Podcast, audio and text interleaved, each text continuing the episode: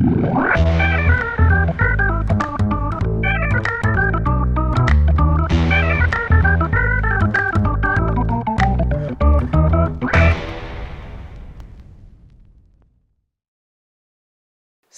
Ümit Sabi Kumuş. Sevgili Mustafa Can, Efendim hoş geldiniz. Nasılsınız? o şahaneyim. Sizleri sormalı. Gayet gayet iyiyim. Çok teşekkür ediyorum. İllüstrasyonlardan, çizgi filmlerden, animasyonlardan bildiğimiz, hatırladığımız ama gerçek hayatımızda da olduğunu bir türlü kavrayamadığımız hayvanlardan bir tanesinden bahsedeceğiz. Bugün kirpiden bahsedeceğiz. Kesinlikle. Spesifik bir evrim biçimi bence. Üzerine eğlenceli şeyler konuşacağımızı zannediyorum. Ee, Ben de zannediyorum. Bu programı yapma temel amacımızı da birazcık hatırlatmak istiyorum bu videonun içerisinde. E, kirpilerden konuşuyorken hep insanlar hani doğada bir yerde yaşayan bir canlı, dışarıdaki bir şey gibi algılıyor. Halbuki kirpi mesela İstanbul'da ve mesela normal hayatımızın içerisinde olan canlılardan bir tanesi Kesinlikle. ve aynı zamanda kentsel dönüşümle ilgili aldığımız kararlardan da ciddi şekilde etkilenen ve bu etkiden kaynaklı da son günlerde daha çok gözümüze görünen, daha çok ön plana çıkan canlılardan bir tanesiymiş gibi görünüyor. Birçok parkın, bahçenin içerisinde kirpiyle karşılaşıyoruz, selamlaşıyoruz son dönemde.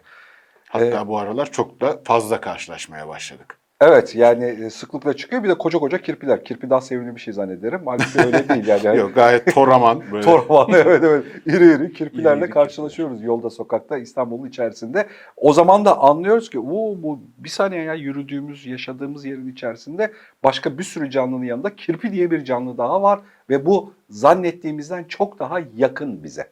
Evet burnumuzun dibinde beraber yaşıyoruz.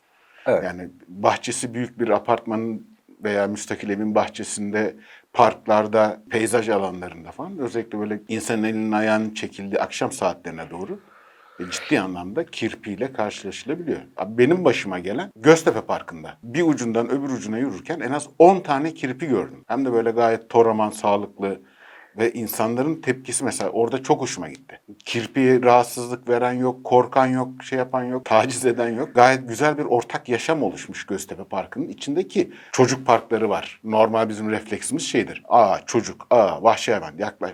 Öyle bir şey de yok. Acayip e, hoşuma gitti. Şimdi kirpinin bizim üzerimizdeki etkileri ve bizim kirpinin üzerindeki etkilerinden bahsedeceğim ama kirpiyle, sayın kirpiyle e, biraz detaylı tanışalım. Önce onun aile hayatından başlayalım. Nasıl Soy bir nasıl bir aile hayatı var? Soyuna da bakarız. Yani soysal, evrimsel olarak nereden geliyor falan hikayesine de bakarız ama hani dişi erkek ilişkisi nasıl, nasıl yavruluyor?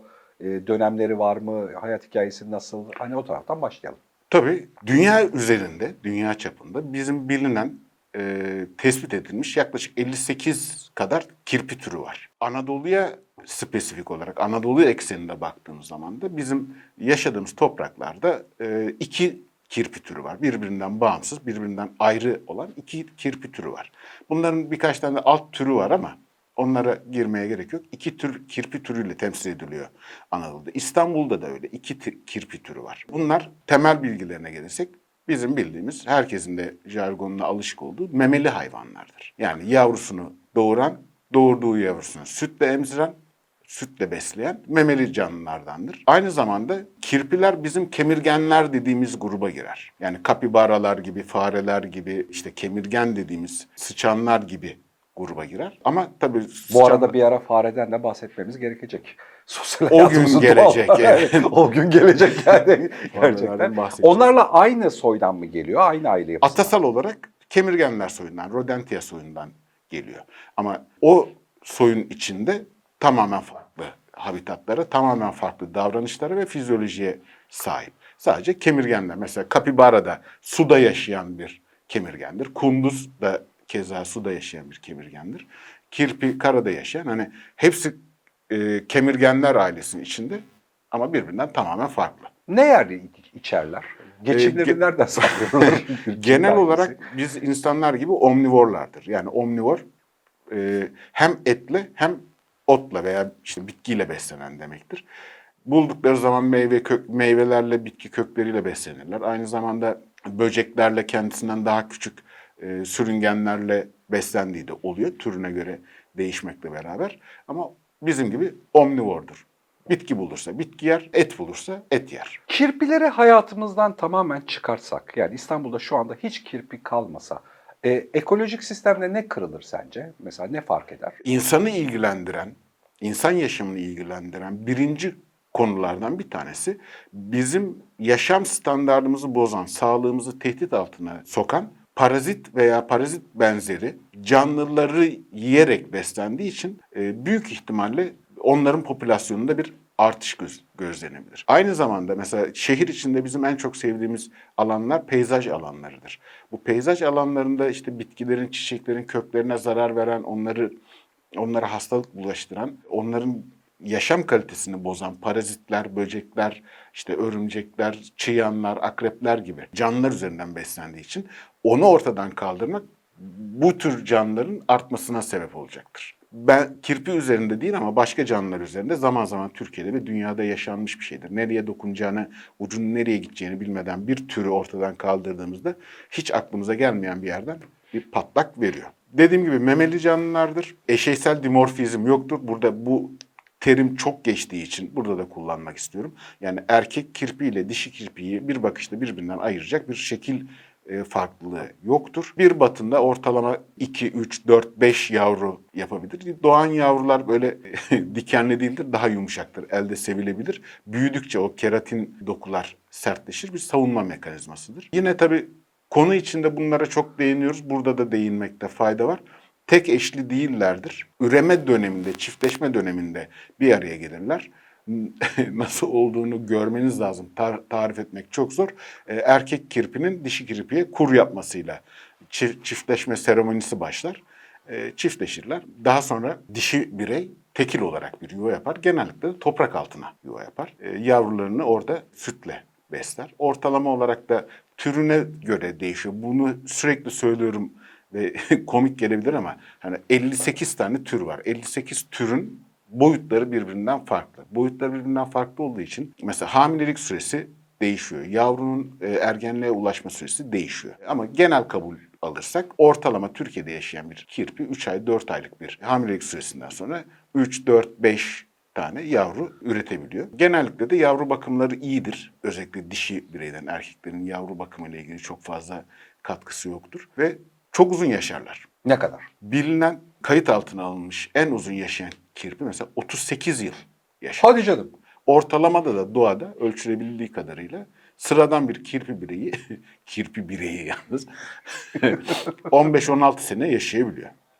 Yani kontrollü ortamda o kadar uzun yaşayan yani 30 38 sene 40 seneye yakın yaşayanlar var.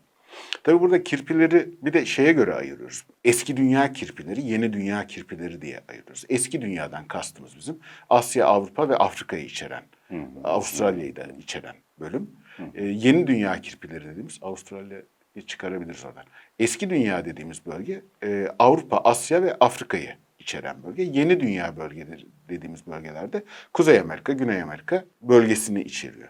Ee, bunlar jeolojiye az çok yabancı olmayan izleyicilerimizler bilirler. Kıtaların birbirinden bir ayrılma süreci vardır. O ayrılma sürecinde türlerin birbirinden izole olmasına sebep olup farklı türlerin farklı şekilde evrimleşmesine sebep olmuştur. Mesela Avustralya'daki keseliler örneğindeki e, olduğu gibi orada mesela memeli yoktur. Keseliler vardır veya işte yavrusunu emziren yumurtlayanlar vardır böyle garip şeyler. Hiç mi memeli yok? Orijinal doğasında memeli yok. Hepsi keseli. Aa enteresan. Kirpiler de öyle. Birçok türde de var. Kirpilerde de öyle. Eski dünya kirpileri ve yeni dünya kirpileri diye ayrılıyor birbirinden. Aralarındaki fark ne? Köken olarak aslında aynı atadan geliyorlar. Fakat kıtaların birbirinden ayrılmasının sonrası izolasyon yüzünden farklı bir evrim yoluna girip e, farklı davranışlar kazanabiliyorlar. Mesela Kuzey Amerika'daki kirpilerin bazı türleri ağaca tırmanabiliyor. Sadece bitkisel besinler tüketiyor. Mesela avcılık yapmıyor veya etçil beslenmiyor. Bu tür farklılıklar coğrafi izolasyonlardan Bizdekiler ama kaynaklanıyor. ağaca mağaca tırmanmıyorlar değil Yok mi? bizdekiler ağaca tırmanmıyor. Eski dünya kirpileri hem e, bitkisel hem e, protein tüketebiliyorlar. Tabii bu da boyutlarını da çok geniş bir yelpazeye dağıtıyor. Mesela Anadolu'da bizim topraklarımızda yaşadığımız yerlerde ortalama 1 kilogramla 2,5 kilogram arasında bazen üstüne de çıkan, aşan kirpiler vardır. Bunlar küçük sayılabilecek tiplerde. Tüm coğrafyayı, tüm dünya coğrafyasını ele alırsak demiştik ya kemirgen bunlar diye. Mesela kapibaralardan ve kunduzlardan sonra dünyanın en büyük e, ve en ağır kemirgenlerindendir. Bazı türleri e, 27, 28, 30 kilograma kadar büyüyebiliyor. Koyun kadar yani. Tabii tabii 30 kilo koyun demesek de bir irice bir kuzu kadar oluyor. Boyları da 70 santim ila 90 santime kadar uzayanları oluyor dünyanın farklı yerlerinde. Bizdekilerin e, hayatının büyük bir bölümü toprak altında mı geçiyor? Yani Ee, İstanbul'daki kirpilerin önemli bir bölümü. Şehir hayatta- içinde yaşayanların büyük bölümü kamuflajlı alanlarda ve dinlenme sürelerinde toprak altında geçiyor. Çünkü çok yoğun bir şey var, aktivite var. Ona uyum sağlamışlar. Yuvaları genellikle toprak altında oluyor. Beslenmek için veya avlanmak için dışarı çıkıyorlar. Genellikle de benim gözlemlediğim güneşin batma saatine yakın peyzajın yoğun olduğu yerlerde çokça görülüyor. E, peki onların düşmanı kim? Kim kirpiyle besleniyor? İstanbul'da bir düşmanı var mı? Yok. İnsandan başka yok. Evet. Yani kirpiyle bes. Doğal alanlarda olabiliyor. Mesela işte yırtıcı kuşlar beslenebiliyor kirpiyle. Kurtlar, çakallar becerebilirlerse ama yani çok şey değil. O dikenli korumaları birçok hayvanı avlanmaktan caydırabiliyor. Bir de onlar böyle şeydir böyle tehdit altında kaldıkları zaman hemen toz toparlak gibi olurlar. Tam e, olmasa da toparlak gibi olurlar. Tamamen dikenlerle kaplanır ve işte çakal gibi, tilki gibi, kurt gibi hayvanların e, avlamasını zorlaştırır. O yüzden şeydir, savunmaları güçlüdür. Ama çaresiz kalan veya işte kafayı kirpiye takan hayvan da avlıyor onu. En çok avlayanlar da yırtıcı kuşlar. Anladım. Bir, bir şekilde Ama kuş- şehir içinde yani bir köpek saldırısına uğramadığı sürece ki o da zor. En büyük düşmanı trafik, arabalar, lastikli araçlar, meraklı insanlar ve e, bazı batıl inancı olan kişiler. Niye kirpiyle alakalı öyle batıl inanç içeren hikayeler mi var? E var. Yani yok işte efendim kirpi yersen bilmem neye iyi geliyormuş. Kirpi yersen bilmem ne daha güçlü oluyormuş gibi böyle saçma sapan inançlar yüzünden. Umuyorum bulunduğum kentte kirpi yemenin sağlığına iyi geleceğini düşünen bir insan grubu yoktur yani. Böyle bir insanla Yani. aynı kenti paylaşıyor olmak huylandırdı beni şu anda. Böyle bir olasılık huylandırmaz mı yani? Enteresan şeyler var ama var yani. Böyle bir batıl inanç var. Onun haricinde bir düşmanı yok. Çok kadim bir hayvan bir kere. Yani memelilerin memelilerden bahsederken e, bunlara bazen değiniyoruz. E, işte yaklaşık 65-66 milyon yıl önce dünyaya çarpan bir göktaşının sebep olduğu zincirleme felaketler ve iklim değişikliğiyle işte dinozorlar ortadan kalktı. Baskın tür olan dinozorlar ortadan kalktı. O dönemlerde aynı kirpinin bugün yaşadığı gibi, aynı kapibaranın, aynı diğer kemirgenlerin yaşadığı şekilde yaşayan toprak altı canlıları, nokturnal yani gececil canlılar baskın türün ortadan kalkmasıyla kendilerine bir açık alan yarattılar ve evrimleşmeye başladılar. Daha baskın hale gelmeye başladılar. Kirpiler de aynı yoldan geçti. En eski kirpi ataları mesela fosil kayıtlarında 50 milyon yılla 53 milyon yıla falan tekabül ediyor. En netleri 25 milyon yıl. O dönemde de aynı e, benzer büyüklükte ve dikenle kendini koruyan ve aynı şekilde toprak altına yerleşen bir Tabii, canlı mı? Tabii. Biraz daha iriler, büyükler ama aynı şekilde yaşıyorlar. Aynı e, dikenleri var. E, ekolojide şöyle bir kural var. Özellikle memelilerin evrimiyle beraber işin içine giren ekolojik kural. Mesela sürüngenler ekvatordan kutuplara doğru gittikçe, seyahatten bahsetmiyorum. Ekvatordan kutuplara doğru giderken her bölgeden sürüngen örneği aldığımızda küçülmeye başlarlar. Çünkü işte herkes biliyor soğukkanlı canlılardır. Vücut ısısını elde etmek için güneşe bağımlıdırlar. Ee, şeye gittikçe, kutuplara gittikçe hacimleri küçülür. Memelilerse tam aksidir. İstisnaları olmakla beraber memeli canlılar ekvatordan kutuplara doğru gittikçe, türleri oradan örnekledikçe hacimleri artar, irileşirler. Mesela bu ekolojide bir kuraldır. Yani mesela ayıda da böyle mi oluyor? Kutup ayısı ekvator bölgesinde yaşayan bir ayıdan daha iri bir hayvan. mı? Aynen öyle. Aa güzelmiş. Değişik Ama hani bir ayıyı kutuba götürdüğün zaman hadi irileş dediğin zaman olmuyor. Yok, yok, yani anladım. orada e, türün kendi evrimleşmesi böyle. kendi evrimleşmesiyle ilgili bir şey. Niye böyle? Çünkü memeliler sıcakkanlı canlılardır. Yani kendi ısısını kendisi üretir. O yüzden kutuplara doğru gittikçe daha fazla ısı üretmek için hacmini genişletmek zorundasın. Daha çok hacme, daha çok iriliğe sahip olursan o kadar fazla ısı üretirsin. Yine bir fizik kuralı olarak söyleyeyim konuyu çok dağıtmadan. Biliyorsunuz herkes bildiğine eminim. Hacim küp oranında büyürken yüzey karesi oranında büyür. O yüzden hacim büyüdükçe ısı kaybettiğimiz yüzey alanımız görece daha küçülür. O yüzden kutuplara gittikçe memeli canlılar, kendi ısısını üreten canlılar daha da irileşir. Kirpilerde de böyledir. Biz subtropik bir bölgede yaşıyoruz. Anadolu coğrafyası yani tropik bölgenin bir kademe üstünde yaşıyoruz. O yüzden bizde yaşayan mesela memeliler orta büyüklüktedir. Kutuplardaki kadar büyük değildir. İşte ekvator bölgesindekiler kadar küçük değildir. Türler kendi arasında değişiyor tabii. Mesela kirpilerde de aynı şeyi hayal edelim. Şeyde mesela Kuzey Amerika yeni dünya kirpileri ekvatordan Kanada'ya doğru yaklaştıkça tür bazında irileşirler. 70 santim, 80 santim, 90 santime kadar büyürler. 30 kiloya kadar irileşirler. Ama sıcak bölgelere yaklaştıkça Daha fare gibi daha küçük. Tabii. Çünkü içten ürettiğin ısıyı düşürmen gerekiyor. Yoksa daha evrimleşirken hipertermiden yüksek ateşten gidersin. Ee, arada kirpileri özelinde, kirpileri anlatırken böyle hani biyolojinin de bazı kurallarla işlediğini, bunların bu şekilde takip edildiğini anlatmakta fayda var. E, kirpinin oluşturduğu savunma biçimi hani insan tarafından baktığında enteresan bir savunma biçimi doğal yöntemde. Böylece yani onun aslında etçil, e, avcı bir hayvan değil, daha çok savunmaya dayalı bir hayvan olduğunu zaten şeyden anlıyorsun ya da davranışından anlıyorsun. Tabii. Bunu evrimin böyle bir modeli seçmesi ve desteklemesi işe yaramış olmalı ki de böyle devam Tabii. ediyor şeyde. E, kirpi çeşitlerine göre bu savunma biçimi teferruatlanıyor mu? Farklı biçimlere geliyor mu? Yoksa hepsi de benzer biçimde. Keratin bir yapı. Yani keratin bizim tırnaklarımıza benzer Evet. bir, bir yapı.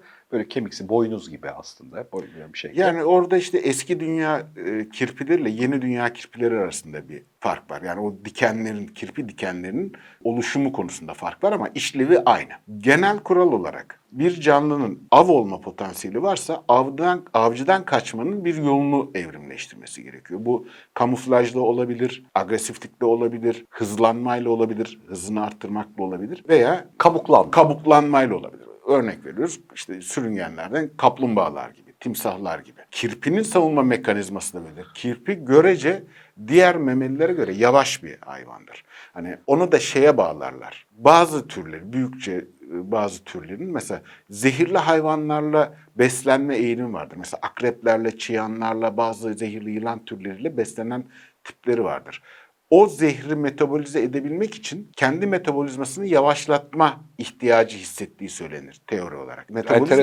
Arada. yavaşlatması e, doğal olarak hayvanın da yavaşlamasına sebep oluyor. Mesela gene bizde yok, Orta Amerika'da var. Zırhlı tatu denilen bir hayvan türü vardır.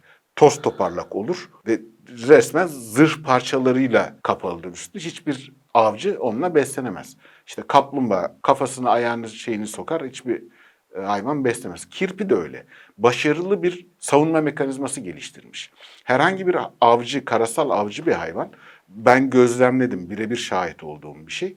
Ee, arkadaşlar, da, izleyenler de değişik belgesellerden görebilirler. E, kirpi saldırıya uğradığı zaman aynı insanın tüylerinin diken diken olması gibi iğneleri veya işte okları dikenli hale gelip bir de toparlandığı zaman onu ısırmak isteyen veya koklamak isteyen avcı hayvana ciddi zarar veriyor. Hani zehir yok bir şey yok ama batıyor abi. Hiç zehirli türü yok Yok. bu arada? Yani Yok. Kirpiden zehirlendi falan gibi Yok. bir, bir şey yok. Evet. Yani Orta Amerika türlerinde mesela oklarını fırlatabilen var. Fırlatmak derken hani nişan alıp atmak şeklinde değil. Bu kas gerilmesiyle derisinden kurtulup fırlatanlar var. Çünkü yaşadıkları ortam daha agresif, daha agresif avcıların olduğu yerler. Ama savunma mekanizması çok başarılı. İşte 50 milyon yıldır. E, okunu atması bende şeyi canlandırıyor kafamda. Yani savunmadan aslında pasif seviyede de olsa bir saldırıya da geçti. Yani E tabi. O da işte avcı baskısının yüksek olduğu Evet. yerlerde daha da caydırıcı olmak için kullanılan bir yöntem. Bizde zaten iki türle temsil ediliyor. Çok böyle pofuduk, yanlış tabir oldu. Yani çok sevimli, hiçbir zararı olmayan, etinin hiçbir hastalığa iyi gelmediği, öyle şeylerin olmadığı bir kardeşimizdir kirpi. Efsanelerimizde çok yer almasa da popüler kültürümüzde işte çizgi filmlerde, şeylerde, fantastik filmlerde çok yer alır. Türkiye özellikle kirpiler konusunda e, enteresan bir hassasiyete sahiptir. Türkiye'deki bütün kirpi türleri kırmızı bültenli diyelim canlılardır.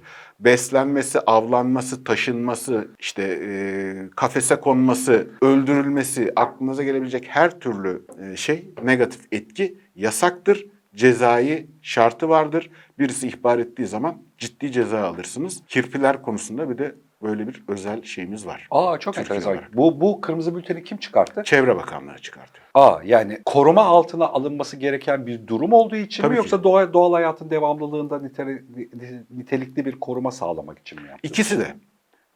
Yani saçma sapan sebeplerden dolayı avlanıp öldürülüyor. Çünkü yavaş bir hayvan. Niye öldürüyorsun? Çünkü yapabiliyorum kafasına giriliyor birçok yerde. Onu engellemek için. Aynı zamanda ekolojinin toplam dengesinde büyük parçası var, büyük şeyleri var, Faydası var. faydası var. Ee, o yüzden Çevre Bakanlığımızın e, resmi gazetede yayınladığı epey de oldu bir şeyle, kanunnameyle. Kirpi rahatsız etmek, öldürmek, beslemek, kesmek, esaret altına almak kesinlikle yasaktır. Enteresanmış. Bu bilgi güzelmiş. Bu aralar çok görmemizin temel sebebi İstanbul özelinde. Özellikle bu kentsel dönüşümden dolayı inşaat ve yeraltı yapılanmalarının hızının artmasından dolayı, seviyesinin artmasından dolayı gürültüden ve o yıkımdan rahatsız olan hayvanlar ister istemez yeryüzüne çıkıyorlar. Daha çok görüyoruz, daha çok görmeye başlayacağız. Konuyla ilgilisi olan arkadaşlara şefkatli davranmalarını, arabalarını kullanırken dikkatli olmalarını rica ediyorum. Güzelmiş. Son bir soru sorayım konuyla Alayım. alakalı. Kış uykusuna yatıyorlar mı kirpiler? O evet, kış uykusuna yatan canlılardandır. Ortalama 10 derecenin altına düştüğü zaman kış uykusuna yatma, hibernasyon dediğimiz aksiyona girerler, kış uykusuna yatarlar. Şu kış uykusuna ayrıca bence bir bölüm çekelim. Çünkü kış uykusu çok enteresan bir mevzu. Kesinlikle. Canlılarda nasıl oluyor da İstanbul'da Ümit Var'ın bir şey olsun, çatalı olsun, bir kış uykusu hikayesi anlatalım. İstanbul'da kış uykusuna yatan Canlıların birçok üzerinden var. konuşalım. Mesela porsukları konuşabiliriz. İstanbul'da ciddi popülasyon var. Korunması gerekiyor. Gelincikleri konuşabiliriz. Ee, Suriçi, Fatih bölgesinde porsuk ve mm, gelincik popülasyonu var. Güzel. Korunması gerekiyor. İşte bunların bu tür türlerin bir kısmı kış uykusuna yatıyor. Konusu geldiğinde enteresandır. Harikaymış. Görüşürüz. Kirpilerle bizi tanıştırdığın için teşekkür ederiz. Aa ne demek. Ben teşekkür ederim.